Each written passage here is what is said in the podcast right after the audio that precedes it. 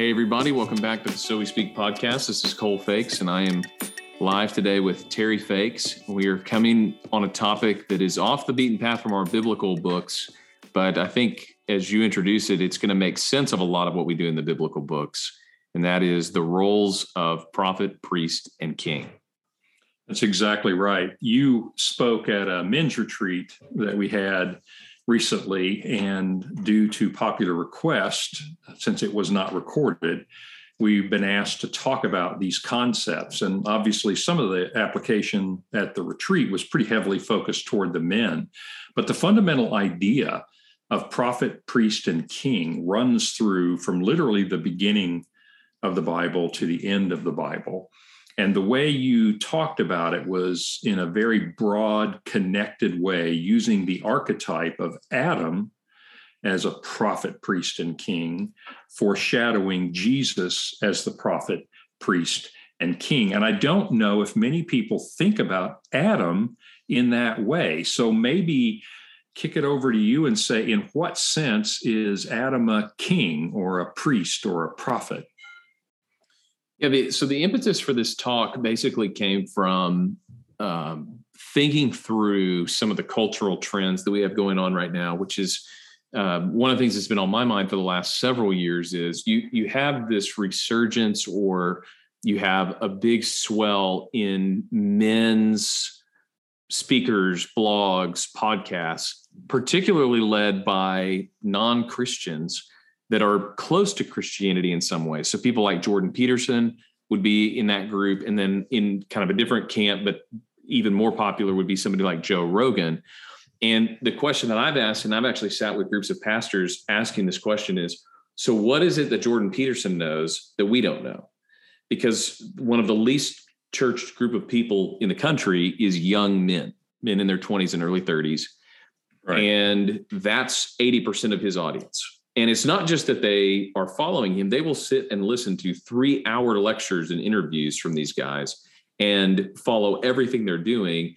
And yet we feel like we're missing something in the church. And so I thought for a long time, and I wrote on this a couple of years ago about what Jordan Peter gets right and wrong, Jordan Peterson gets right and wrong. Uh, but but I think one of the, the keys to their appeal is that they're doing something that the Bible actually does that modern sermons and teaching sometimes overlooks, which is biblical archetypes. So that would be big, big themes or big caricatures almost that run through scripture about what you were created for.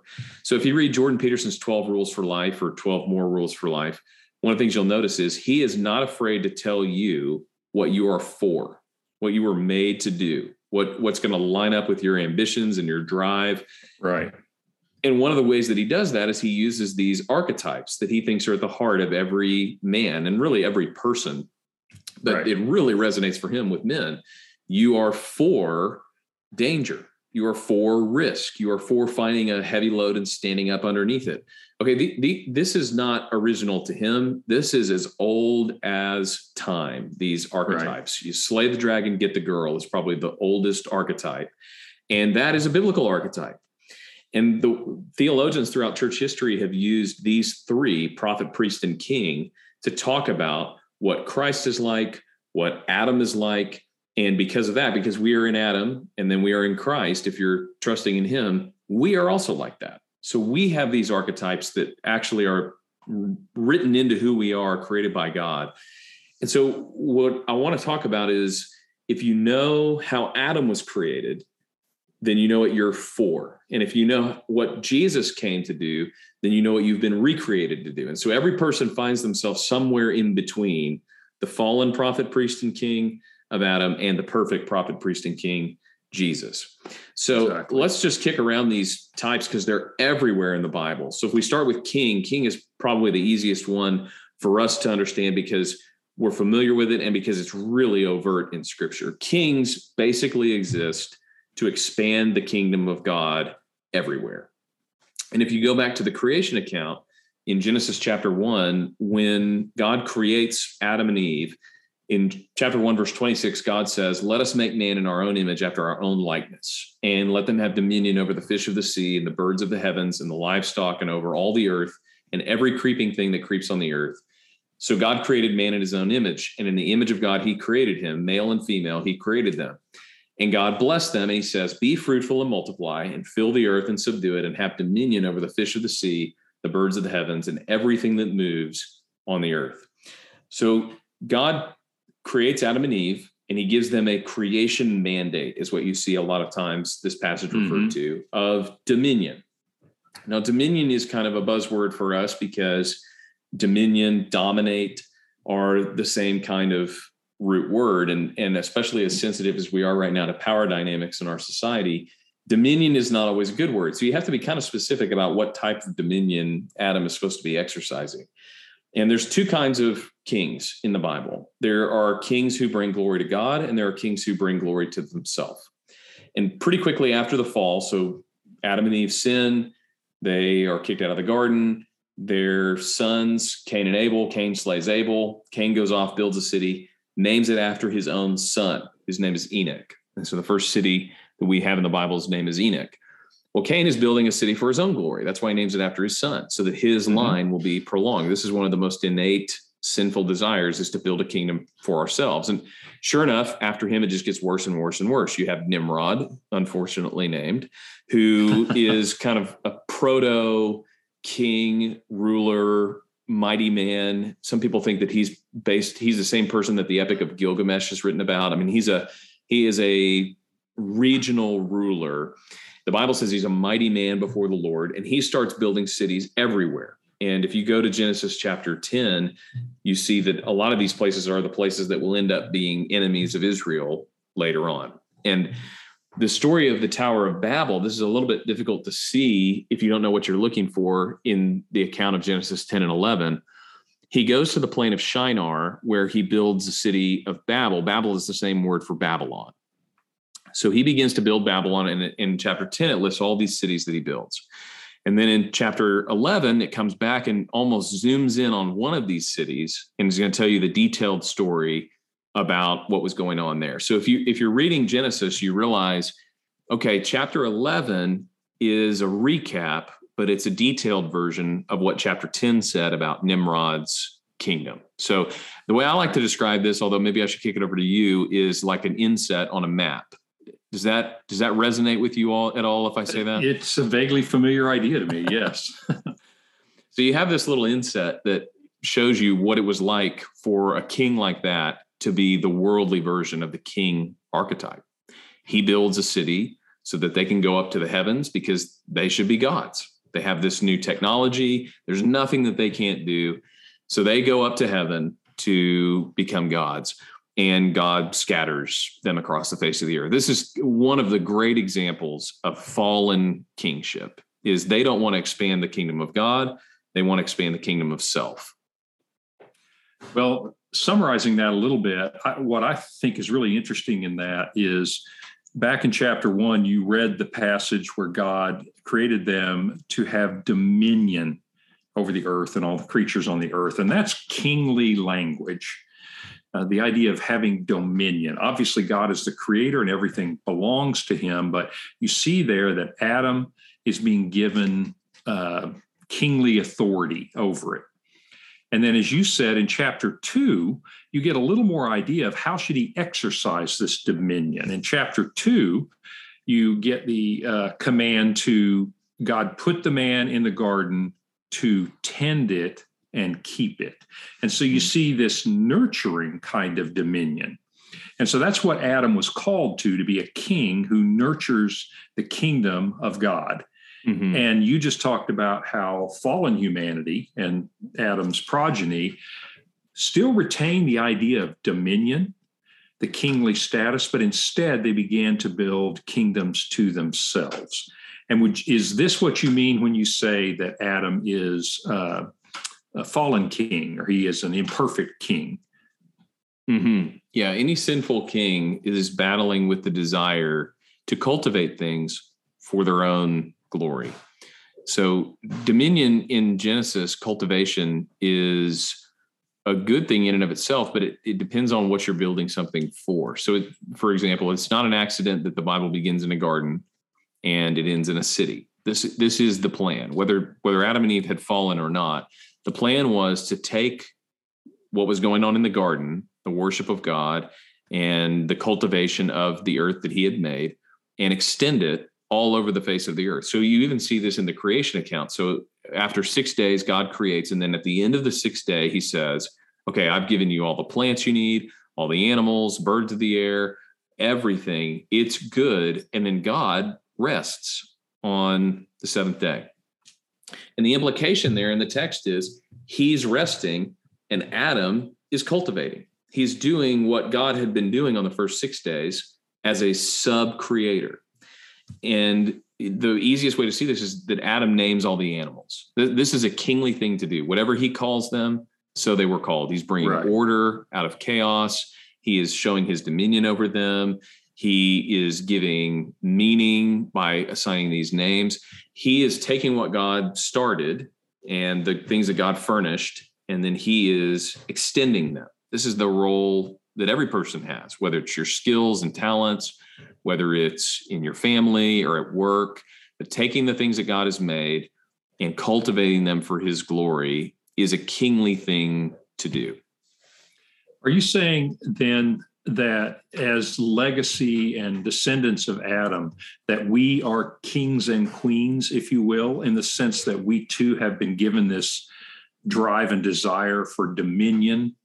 In other words, to exercise the uh, God given creation that we are to extend and expand and tend the kingdom of God. Mm-hmm. Yeah, in that sense, we are we are all kings and queens, which which sounds kind of backwards because you you think of well there can only really be one king and one queen, and and that's true enough in the sense that Jesus is the King of Kings and the Lord of Lords, and it is His kingdom, and His kingdom will never end. But one of the ways that we were created, you can see this in a place like Psalm 8 that talks about man created a little bit lower than the angels, but destined for dominion right. and crowned with glory. This is kingly language that eh, hum- humanity, men and women, are created to reign with Christ. So in First Corinthians 6, for example, Paul says, Don't you know that you're going to judge the angels? Don't you know that you're going to reign with Christ over the new creation? So this was the plan for Adam, was that he would be this kind of king. And then when he falls, what it takes is uh, a savior who comes and dies to redeem people, to bring them to God, and to bring them back to this dominion status, to cultivate things um, for God's own glory and his own purposes. Now, let me add something here about uh, Adam. One of the things that he's doing in the Garden of Eden is ruling in God's place or in God's line of authority. And this is interesting because it's we we we know this because he is in the image of God. And this is a topic that sometimes gets really confusing is what does it actually mean to be in the image of God? And I think the way this is talked about most right now in our culture is being in the image of God means you have personal dignity. This is really important for all kinds of ethics and social ethics. It's a huge factor in the abortion conversations that we have Christians right. believe that every human being has dignity because they're made in the image of God. And, and when we talk about it that way, it's almost like a picture of God in every person. There's another sense that the image of God is used in the ancient world, and I think this is one not to forget. In the ancient world, an image of a king meant a picture or a statue or representation of the king that basically said to everyone, even though the king is not here, he is reigning here. So you might have a town that's a long way from the capital city and they have a big statue or an image of the king or the ruler. And what that means is the king rules here. This image guarantees that this king rules right. here. It stakes out the territory. Really, and like uh, money in the ancient world was that way. The kings would stamp their image on the coins, basically declaring their sovereignty over commerce in general and everywhere that that those coins went. I guess that's what's behind when uh, Jesus was asked uh, whether we should pay the taxes, and he said, "Whose image is on the coin? Then give to Caesar the things he's claiming that are his, and give to God the things he's that God is claiming are his." Right. You see this yes. idea of dominion. Um, you know, one other thought as I about that is so in how do you assess the kings that came after Adam? What makes the difference in the Old Testament and so forth, a good king and a bad king? Well, an easy way to see the distinction is if you look at the list of kings in a place like First and Second Kings or First and Second Chronicles, how does the Bible evaluate kings? And this is pretty clear. They're evaluated by their spiritual impact. They're evaluated by whether or not they follow God, whether or not they lead the people to serve and worship God. And the interesting thing is, you have kings like Ahab is a good example, who was actually a pretty savvy geopolitical king. He actually did some right. really good things for the kingdom of Israel, but he was judged in the Bible to be a very bad king. That's a great point. So, one of the other ways that we see this in the Bible is through Jesus' own role as a king. So, we understand, especially because of the story of the triumphal entry, that Jesus is a king. We he's called a king. Well, what are the things that we see him doing as a king? Well, one of the easy things is the Great Commission. So if you look at the end of Matthew, all authority has been given to me, in heaven and on earth. Therefore, go make disciples, baptizing them in the name of the Father, Son, and Holy Spirit, and teaching them to obey all that I have commanded you. This is a really kingly decree. I've been given authority. Go expand the kingdom. Teach people to obey the rules of the kingdom. Bring them in through baptism into the kingdom. Make disciples, make citizens of the kingdom. And this this is kind of a shorthand for things that he says in the Sermon on the Mount. The kingdom of and all the parables that are the kingdom of God is like. We're supposed right. to go and expand the kingdom across the earth. Yeah, basically, you, you if you think about it in this way and harken back to Genesis 1, this is what Adam was told to do in the spiritual sense is to go reclaim humanity, reclaim creation for God. Right. From its fallen condition. That makes right. perfect sense. And the application for us is pretty easy from there. I mean, by making disciples and by doing the work of the Great Commission, that is kingly work. To put it a little more specifically, I think one of the things where we go wrong sometimes with this is we think that the our jobs, our secular jobs, are only good insofar as we basically convert people at work. And and that is important. Right. i think there's a lot of opportunities to share the gospel at work and i think that's something we should always be paying attention to. But evangelism is not the total extent of the kingly call to cultivate the earth. Just being good at your job just bringing you know whether it's technology or business or um, any kind of vocation you find yourself in becoming good at that taking the resources of the earth doing something that uh, brings God glory, even indirectly, is something that falls under this kingly mandate. So just being a hard worker, being a person who values um, skill and excellence, being a person who is known at work for being honest and somebody who gets the job done, all these things are kingly kinds of work. Yeah, everything that you're doing, wherever you go, in a sense, you're you are an outpost, if you will, of the kingdom. Mm-hmm. And so in every act, I like that because it's more holistic view of who we are and what we do and what we're for. Because sometimes right. it's easy to think our jobs are to make money so that we can give to the church and expand the kingdom. Right. And you know, that's a good thing, but it's not that's not the main thing. The main thing is we are taking the kingdom wherever we go. We are an outpost of God's dominion in whatever circumstance we find ourselves. Mm-hmm. Well, what about uh, you know that makes a lot of sense to me. You see the the dominion language with Adam, and you see the kingly language with Jesus, and it's a, a short putt to start thinking differently about ourselves as we too are engaged in the business of bringing glory to God by expanding His kingdom, and not like Adam's descendants building our own kingdoms to bring glory to ourselves. But in what sense is Adam a priest? The priest is a little bit more difficult to conceive of because we're we are um, mostly attuned to priestly language in the book of Leviticus and in the book of Exodus. But if you go back to what Adam is supposed to actually do in the garden, it becomes pretty obvious that Adam is a priest in a temple. So let's, I want to come at this from two directions. The first one will be what is the Garden of Eden?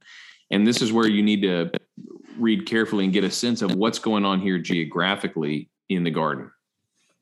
So, first and foremost, uh, Adam is placed in the garden. So it says that God in the land of Eden plants a garden, the Garden of Eden. So there's actually a bigger area of Eden. And then inside that area is the Garden of Eden. And this is in Genesis 2, verse 8.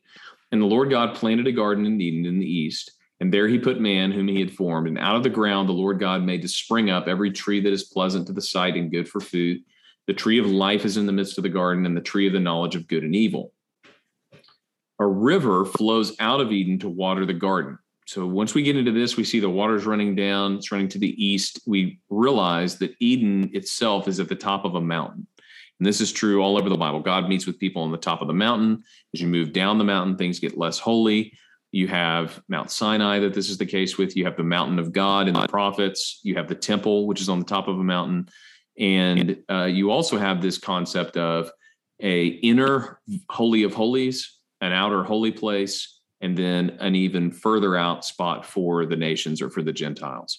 So again, this is how the temple is arranged. This is how the tabernacle is arranged. This is how the Garden of Eden is arranged. And this is how the human heart is arranged eventually in the new covenant. Your heart is the new Holy of Holies. God is there. He is dwelling in us through spirit, and he's coming out from the Holy of Holies into our lives and into the surrounding world.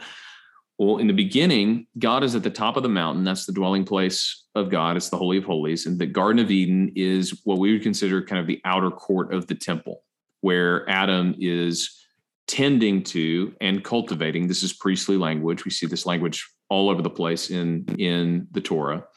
He is tending to and guarding and keeping the garden, the entrance to where God dwells. And God is actually coming out of the holy place into the garden, walking back and forth with Adam and Eve, and they're in his presence. Well, when Adam and Eve sin, they are kicked out of the garden because they are not allowed to be in God's presence and be sinful. And one of the key points here is when they sin, the first thing they do is hide from God and they cover themselves and god pushes them out to the east. And the entire story of the bible after that if you want to make it you know paint with a really broad brush is who can get back into the garden? Who can get back into the presence of god? Well it turns out only a perfect sacrifice can get you back into the presence of god. And so jesus is not just the sacrifice. The book of hebrews tells us he is also the perfect high priest. So he's the only one that can actually go in there and he's the only one that can be offered as a sacrifice so he, as a priest, offers himself as the final sacrifice for believers. And so that's a reentrance into God's presence. So before Adam and Eve are removed, Adam is a, is a priest in a proto temple, in this garden temple, and he's tending to the things of God. That's what the priest actually does is he tends to and curates the things of God. And so this explains what you see priests doing in the book of Leviticus. They are tending to and curating the things of God. They're handling the holy things, they're preparing the sacrifices, they are preparing the tent of meeting, they are preparing the temple later on.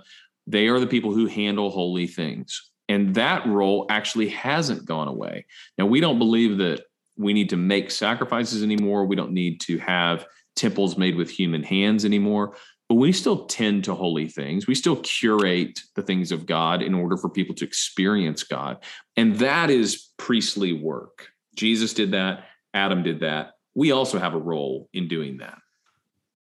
You know, that's a really different way to think about a priest, but very enlightening to me because the priests, the more I think about it, the priests in the Old Testament lit the menorah. The priests prepared the showbread they prepared the basin so that worship they they they handled the holy things so that god's people could meet with god could encounter god. And mm-hmm. you see that very similarly even in clergy today in in an odd way is that if you think this is kind of a crude example but if you think about going to church to worship god on a sunday morning the what do the clergy tend to do? They prepare the environment uh, I won't call them the holy things, but they take the holy guitar and they tune up the holy drums, you know. But in other words, they basically prepare the environment so that God's people can encounter God. And that's an interesting way to think about priestly functions, and it makes it very applicable to us. For example, I think about it as a, as a father or mo- a mother, you're doing that in your family effectively. Mm-hmm. Yeah, one of the things that that applies really easily is what are you doing to help other people in your life, whether it's your kids, whether it's a small group that you lead, whether it's just the people around you encounter God. You know, what are what are the things that you're preparing and what's the environment that you're creating that helps people to encounter God? And of course, the easiest example was on this men's retreat on this trip is with fly fishing. I mean, fly fishing is one of those things that takes an enormous amount of time to get ready to do. You know, you spend 30 minutes or so right. just getting waders on and rigs set up and doing all that. And so you have these guides, you know, and we had some excellent guides on our trip that can get everything ready and then they take you down to the water, but they're not the ones fishing. They're just standing right. there. They've gotten everything ready. And now it's your turn to actually fish. And uh, just made me thankful for those guys that spent their time doing that but it reminded me that that is priestly work. The priestly work of fly fishing, we might say, is basically getting everything ready and then allowing somebody else to stand in that spot and experience God. And so it's not it, it's not like we have a savior complex or something. It's not like you're dying for that person or forgiving their sins. It's that you're tending to and curating the environment with the intent that God is going to use those things to reach people and he's going to use those things for people to have an encounter with him. All of that is priestly kind of activity. And I think it's something that we should think about is what what are we doing to essentially create environments for people to experience God? Yeah, setting the stage. Uh, and it's easy to think about that as a parent, how to set the stage and set the tone for your children. But that's a good challenge. What are we doing for those around us? How do we tend to the holy things of God so that they can enter into the presence of God. Mm-hmm. So, in what sense then, you know, we talked about Adam being an archetype of, of Christ. You talked about Christ being the perfect priest because he is the only one that can enter the garden. And uh, there's no coincidence, by the way, that at the end of the book of Revelation, you see in Revelation 20 and 21 a description of a new garden. It, I mean, the description sounds so much like the Garden of Eden, but it also sounds like a city as mm-hmm. well, the New Jerusalem. So right. see, Christ has led us back to the garden, if you will. Yes, he, he's led us back to a cultivated garden.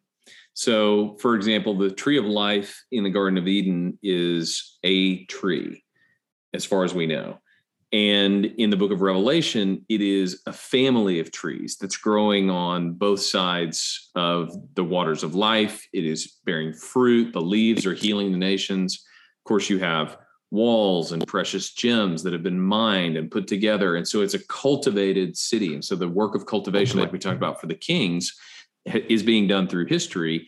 Jesus is the way back into that. Uh, he is the way, the truth, and the life. He is the door you can't get in there if you don't go in through Christ. And so that that again is a very priestly thing. So think about you know the, the priests are supposed to go in and behind the big curtain is the holy of holies and the high priest gets to go in there one time of year. Nobody else can go in there. And what Jesus right. did is he went into the holy of holies, he offered himself as a sacrifice, and when he did, the curtain split and now the presence of God is loose and God is entering back out through the holy of holies out with his people again. Like we talked about the the way that we conceive of that now is we are indwelled by the Holy Spirit. So the Spirit is dwelling in us. We are the new holy of holies. We are the new temple. And so God's presence is coming out from us. Uh, you know, John, Jesus says in John, which we talked about two weeks ago, that if anyone believes in him, a spring of living water will pour out of right. him. That's in John chapter 4. Well, that that's this kind of language of priests tending to the place of God and God coming out to be with his people again. Now it's coming out of us. And the spring of living water that comes out of us is the Holy Spirit you know that's I, I think this is a really good topic because it's not how we typically think of ourselves we do know that like romans 8 28 uh, a portion of that says that we have been predestined to be conformed to the image of, of jesus christ But this is an interesting way to think about how we're being transformed into the image of Christ using this model of a king, uh, the righteous, the true and righteous king, and the priest. You know, the idea of being a priest like Jesus is a priest. But maybe one of the hardest things to, to uh, kind of break our mindset on is the idea of a prophet. And so, if you think about the traditional definition of a prophet, like someone that tells the future or someone that gives sermons in the Old Testament, what is, in what sense is Adam a prophet? Prophet is the hardest because we, uh, like you said, we have some conceptions of what prophets do, but we're not always clear on what prophets are. What is the core of being a prophet? So, for example, being able to tell the future is something that prophets do in the Bible, but it's a byproduct of what it means to be a prophet. So, you know, being a prophet is standing in the presence of God, being a member of the divine council. So, if we take that as our basic definition, that a prophet is actually someone who is positionally standing before God, the rest of the things that we think about with prophecy, whether that be the prophetic gifts or spiritual gifts or telling the future, really speaking truth to power is probably the, the, the next best definition of what a prophet is doing. Bringing the word of right. the Lord from the presence of the Lord is what you see prophets doing.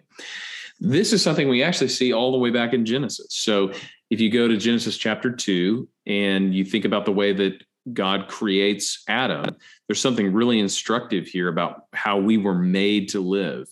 So God gets down, forms dirt into the shape of a man, and then he breathes his breath into Adam's lungs. And this is the life that goes into Adam. And so you have to picture the scene here that God is face to face. He is right in front of Adam in order to blow his breath into Adam's lungs. And so Adam was created to be face to face with God. But the second thing that's interesting about this is so if that's the case, God breathes his breath, and breath and spirit are the same word in Hebrew. And so you get kind of a play, an intentional play on words here that God's breath or his spirit is breathed into Adam. Well, then if that's the case, what would be the first exhale that Adam has? Well, it would be the breath of God. This is the same right. breath that created the universe. And this is his spirit that was hovering over the waters that's now been breathed into Adam. And so when Adam exhales for the first time, he is exhaling the breath of God. And so we could take that almost metaphorically as what a prophet is doing is they are face to face with God so close that what they breathe out or what they speak out is God's very word. And sure enough, when when you get to the part where Adam sins, Adam and Eve sin, this is exactly the sin. Adam was made to be in the presence of God, speaking the word of God. When Eve sins, what Adam should have been doing was because he was living in the presence of God, he should have been speaking the word of God, but instead he remained silent. And the same thing for Eve. She she really misstates what God said. And because of that, she does something other than what God had told them to do. She should have been speaking the words of God in the encounter she has with the serpent. Think about this. Jesus does the exact same thing when he has an encounter with the serpent. What does he do? Well, when he's tempted, he, he quotes, quotes scripture. scripture. Two, by the way, sorry to interrupt, but this, you know, it seems so obvious. You talked about this earlier, but Adam and Eve are naked and they're not ashamed and they walk with God in the garden. And so they're, quote, positionally, they literally are living in the presence of God. And then once sin enters, they cover themselves and they hide, and they're no longer transparent with God. They're no longer living in the presence of God. Right. This is really significant. At the end of chapter two, the way it describes Adam and Eve is naked and unashamed. And then when they sin, they're ashamed. And you have to ask yourself, who are they ashamed of? I think we typically think they're ashamed of each other, being exposed to each other, but they're they're really there could be a part of that, but they're really not as much afraid of each other because they're hiding together. they're really afraid of God. They're afraid of being exposed before God. And so the what sin does is, is, is it effectively changes our desire from being before God, face to face with God, exposed before him and not ashamed, intimate before him and not ashamed, to now running away from God. and being afraid of God and hiding from God. That's our natural condition in sin is to hide from God, to hide ourselves, hide our sin, hide our insecurities from Him. And so being restored in Christ means that it's the long process of basically being intimate with God again, being face to face with Him, Him seeing us as we are, Him looking upon us as we are, and at the same time being confident in what Christ has done. And the only way to do that is not on our own; it's through Christ's death and and taking on His righteous life. So, you know, one of the one of the pictures of this is just so powerful is Martin Luther's great exchange. We take his clean, righteous garments and we put them on, and we take our soiled garments and take them off and give them to him. And now God sees us with Christ's perfection. That's the only way to be restored into God's presence again. It's the only way to be whole in the sight of God. So the life of a prophet is something that every believer can live in, which is being before God every day, being before his face, spending time in his presence. And I just want to note that it's it's possible to do your quiet time every day and never actually be in the presence of God. The point of reading the Bible in the morning, the point of praying is to get in God's presence. And these are God's inspired words that we read and um, you know prayer is something that we're commanded to do but all of that is to actually get us back before the face of god and so we have to be really intentional that our time doesn't become going through the motions or uh, we don't fall back into the mm-hmm. tendency to actually avoid God's presence, even if we're doing what we consider spiritual things. The goal right. is to have a relationship where we are actually intimate with God. So this interesting. It's interesting that this idea of being a prophet makes more sense to the average Christian because what you're basically saying, if I hear you right, is a prophet is one who his position is before the face of God, living in the presence of God, having the the transparent relationship with God, and then everything you do comes out of that positional reality. Mm-hmm. And that's what a prophet actually is, not necessarily a future forecaster, uh, not always a preacher, but someone whose life flows out of their positional reality of being in the presence of God. Right. So sometimes you hear prophets described as members of the inner council of God. That's a biblical way of looking at things. I think sometimes we take that and extrapolate in ways that are unbiblical, but it's a biblical thing to say a member of the council of God, if by that you mean somebody who is before the face of God, who is tuned into what God is doing, who understands what God's heart is and what his motives are and what he's trying to do in the world. That's that's very prophetic. And you see that with characters in the Bible. Moses, for example, Elijah, for example, mm-hmm. John the Baptist, for example. These are prophets because they are living before the face of God. You know, one of the things that jumps to my mind as a practical application of this, you've read this and and so have I, and probably a lot of our hearers have too, is Brother Lawrence and the practice of the presence of God and that whole uh, his whole letters that he wrote are basically about going about everything in his life keenly aware that he all the time is in the presence of God. Right. And this is one of the things that's so important about the Old Testament prophets is they're speaking the word of God from the presence of God and that's why they're not intimidated. So you can have Elijah or Moses or Isaiah go and stare down a king because they actually report to a greater king. You know, they, they are not afraid of the words of this earthly king because they know the words of the heavenly king. They, they know the words of the God of the universe. You know, this explains an interest, a story where Elijah kind of falters and in explaining it in this way makes a lot of sense to me so obviously he's you know he speaks to god god tells him go confront ahab uh, he, they gather on mount carmel you know he has that glorious moment where he speaks the words of god and god sends down fire and confirms you know he, who he is and all the people say oh the lord he's god the lord he's god okay so we know that he's he's being a faithful prophet. He's taken what he's heard from God and he's portraying it. He's speaking truth to power. But afterwards, we also know that Jezebel says, I'm going to kill you. And he takes off, he runs. And you know what's interesting to me, Cole? Correct me if I've gotten this wrong, but basically, he runs into the wilderness trying to get away. And the word of God comes to him, and God says, Elijah, what are you doing here? Mm-hmm. And so then he tells him his woes, like, "Oh my gosh, she's going to kill me. I'm the only prophet left, etc." And God says, "Will you go up to the mountain?" So he goes up to the mountain, and you know we go through the whole thing. We go through the you know the earthquake, we go through the wind, etc. And then God's still small voice, and you know what God says, Elijah, what are you doing here? Mm-hmm. And you know that's really interesting because Elijah has fled, if you will, the presence of God. He says, "Get back into my presence so that you can go do what you're supposed to do." Yeah, he had lost his confidence because he had moved away from where he was supposed to be.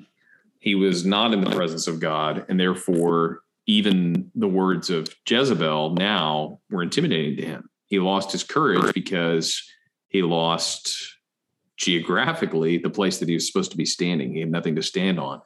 And uh, you see this a lot. This, this is what happens with Jonah too. So it says Jonah flees from the presence of the Lord. There's a reason Jonah's heart is not aligned with God's heart in saving the people in Nineveh, because Jonah is not living before the face of God anymore. He's running from the face of God. And so this prophetic theme is pretty consistent through the Old Testament and even into the New right. Testament the the prophetic role that Jesus plays is not only does he come from the presence of God, he is God. He speaks God's word and he brings people back into the presence of God. I think of 1 Peter 3:18. Christ suffered once for sins, righteous for the unrighteous, that he might bring us to God. He might bring us back into the presence of God.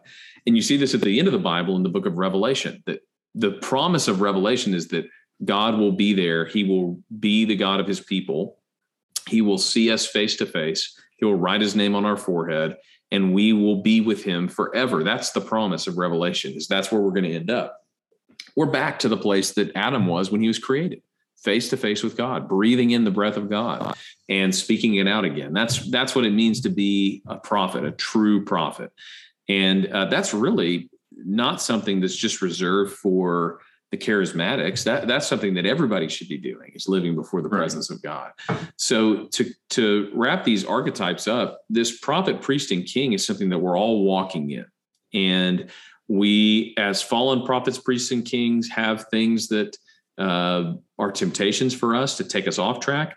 And then looking at jesus the true prophet priest and king we realize we should be expanding the kingdom of god tending to holy things living before the presence of God.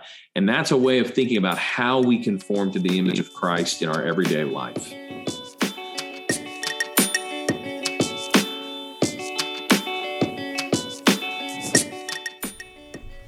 Thanks for listening to the So We Speak podcast. If you like what you hear, go ahead and leave a comment, leave a review, email us, tell us what you like about it, tell us what you'd improve about it. Thanks to all you guys who are listening, and we'll see you next week on the So We Speak podcast.